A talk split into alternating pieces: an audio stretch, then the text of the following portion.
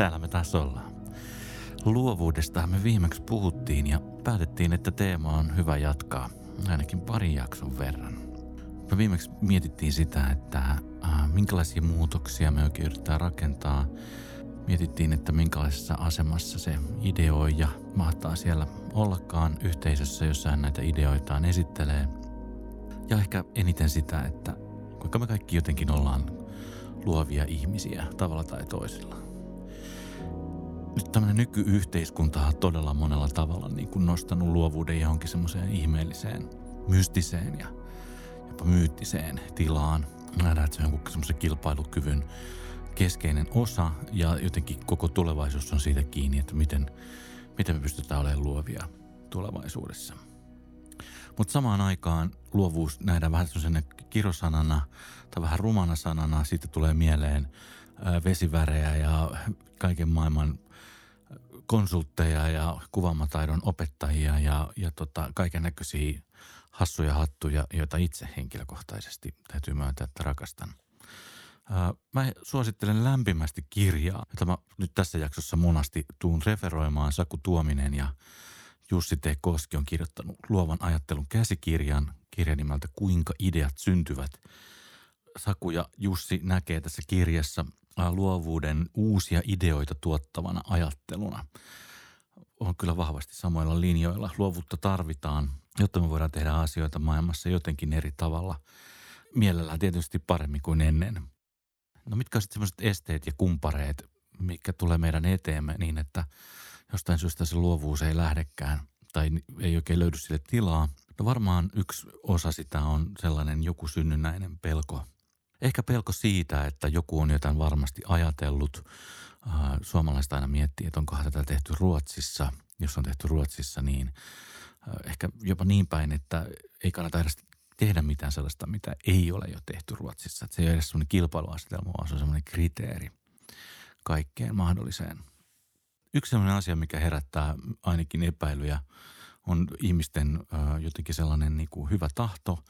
Miksi he oikein tämmöisiä ideoita kehittelee yhteiskunnallisiin muutoksiin tai jonkun ihmisen tukemiseen liittyvät ideat usein jää semmoiseen ihmeelliseen välitilaan. Ne ei oikein kelpaa yrittäjille, koska he näkevät, että hän koko ajan yrittänyt parantaa maailmaa, kun he on palkannut ihmisiä töihin ja eihän mitään muuta olekaan kuin yhteiskunnallista yrittäjyyttä. Taas järjestöpuolella semmoinen social entrepreneurship-juttu voi olla vähän kaukainen ajatus siitä, että mitä tässä nyt oikein ollaan tekemässä vai ollaanko tässä vain jotain bisnestä vääntämässä ja viherpesemässä kaikkea hyvällä. Ja oikeastaan nämä tämmöiset yhteiskunnalliset ideat usein jää tämmöiseen ihmeelliseen kuoppaan. Yksi jarru tietysti voi olla se, että, että joku idea voi olla aivan liian aikainen tai ei voida ymmärtää sen merkitystä sillä hetkellä, kun se tulee. Tai se ei jotenkin maailma ei ole siihen vielä valmis. Ää, näin on käynyt monesti. Ää, mon, monenlaista semmoista innovaatiota, josta on tullut maailmaa kääntävä, on sellainen, mikä on, mihin on suhtauduttu aluksi erittäin epäilen. Että on tarvittu tältä ideanikkarilta todellista kyllä päättäväisyyttä ja sitkeyttä ja luottamusta semmoiseen kykyyn muuttaa yhteistä maailmaa. Ajatellaan esimerkiksi junaa. Varmasti se on aluksi ollut aika semmoinen vaarallinen ja testaamaton liikkumismuoto. Miettikää, mitä maailma olisi tänä päivänä ilman junaa. Entäs ilman tietokonetta? Aluksi sitä pidettiin erittäin monimutkaisena ja kalliina koneena, jota vain harvat vois käyttää. Voisiko se kuvitella enää maailmaa ilman tietokoneita – kuinka paljon se on muuttanut meidän tapaa työskennellä, oppia tai kommunikoida keskenämme. Radio oli tietenkin aivan huuhaata, kun Markoni väitti, että hän pystyy radioahloilla lähettämään ihmisen puhetta toiseen, niin Markoni laitettiin mielisairaalaan. Mutta ilman Markonin ideaa ja sen kansainvälistymistä ja yleistymistä, niin tuskinpa tätäkään podcastia tässä nyt kuuntelisit ja tuskinpa minäkään sitä tekisin. No muutama muu esimerkki innovaatioista, joihin on suhtauduttu aluksi hyvinkin epäillen. Thomas Watson, IBM puheenjohtaja, lausui 1943 seuraavat sanat. Mielestäni maailman markkinoilla voi olla ehkä viisi tietokonetta. Hmm, viisi tietokonetta. IBMn puheenjohtaja. No entäs RCAn toimitusjohtaja David Sankoff vuonna 1921. Langattomalla musiikkilaatikolla ei ole kaupallista arvoa. Kuka maksaisi viestistä, jota ei ole lähetetty kenellekään erityisesti? Mahtavaa, että sekä IBM että RCA ei tavallaan usko niin kuin edes omiin tuotteisiinsa. Tai ehkä sen keksi siellä organisaation sisällä vaan väärä ihminen. No ranskalainen sotilasstrategi Marsalkka Ferdinand Foch lausui 1911 seuraavat. Lentokoneet ovat mielenkiintoisia leluja, mutta niillä ei ole sotilaallista arvoa. No ehkä tämä olisi voinut jäädäkin vähän samoihin ajatuksiin. Entäs Western Union, joka oli aika isossa roolissa esimerkiksi puhelimen kehittämisessä? Tämä puhelin on niin puutteellinen, ettei sitä voida vakavasti harkita viestinnän välineenä. Laitteella ei ole meille pohjimmiltaan mitään arvoa. Tai 20th Century Fox perustajajäsen Daryl Zanuck. Televisio ei pysty pitämään kiinni markkinoista, jotka se valloitti ensimmäisen kuuden kuukauden jälkeen. Ihmiset kyllästyvät pian tuijottamaan vanerilla päällystettyä laatikkoa joka ilta. Näin varmasti. Samoin on pelätty höyryjunia, aiheuttaako ne terveysongelmia. Näitä esimerkkejä on valtavasti. Ää, ja jotain näistä tapahtuu. Mä oon itse kuullut samanlaisia ajatuksia jostain mun ideoista. Mä oon esitellyt niitä, että kuulostaa ihan kamalalta. Ihmiset tulee loukkaantumaan, tulee käymään huonosti. Ethän sä voi, Markus, missään tapauksessa saada skitsofrenia sairastavaa ihmistä ohjaamaan minkäännäköistä ryhmää. Ei ne tule jaksamaan. Sä teet niille vaan ison karhupalveluksen. Onneksi en uskonut. Sitten tietenkin on sellaisia ihmisiä, jotka on tosi tyytyväisiä nykyolotilaan. Että ei niillä oikeastaan tarvettakaan kehitellä mitään uutta, vaan että nyky, nykypäivän asiat ovat hyviä, eikä niitä tarvitse miksikään muuttaa.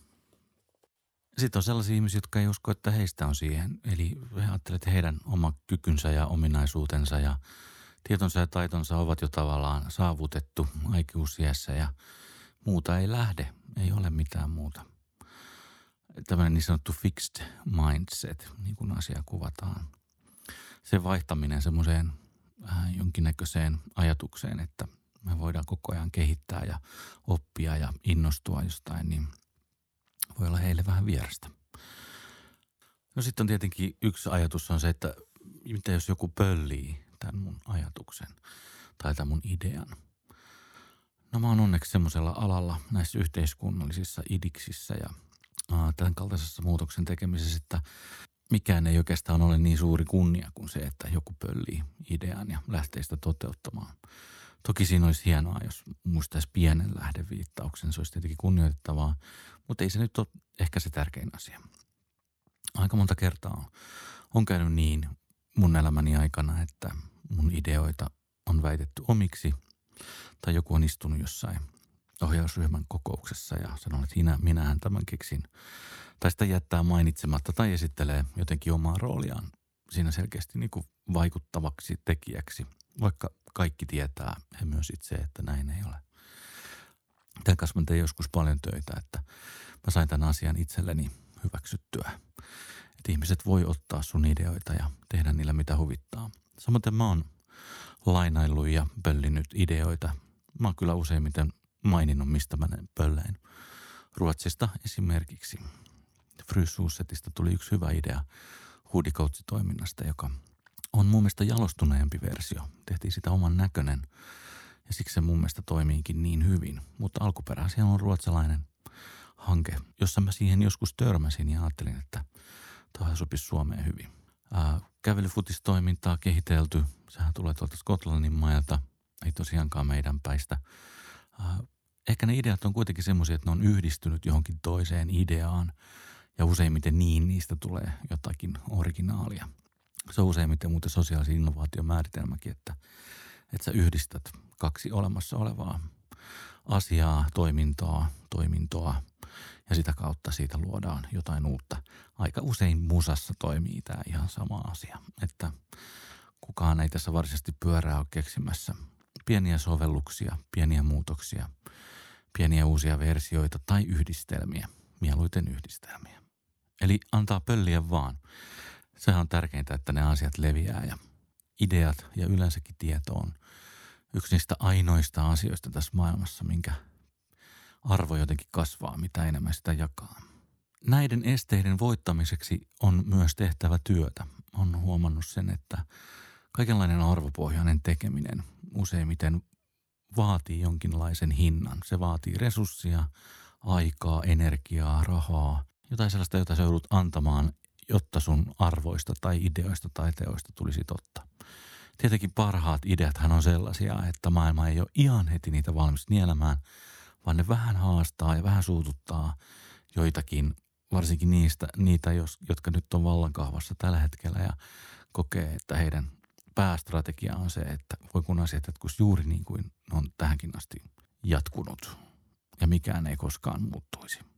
No olennainen juttu on tietenkin se, että sä et luovuta koskaan. Musta oli jotenkin hieno ikimuistuttava hetki. Mä kävin tutustumassa yhdellä kulttuuripajalla. Sellainen, sellainen kulttuuripaja, mikä perustettiin joskus Lohjalle kymmenen vuotta aikaisemmin. Ja sitten menin sinne juhliin pitämään pienen puheen ja, ja tota, siellä oli ihana vertaisohjaaja, maailman sydämellisin ihminen siellä mua vastaanottamassa. Hän oli maalannut musta sellaisen oman kuvan. Se oli sellainen kaktus.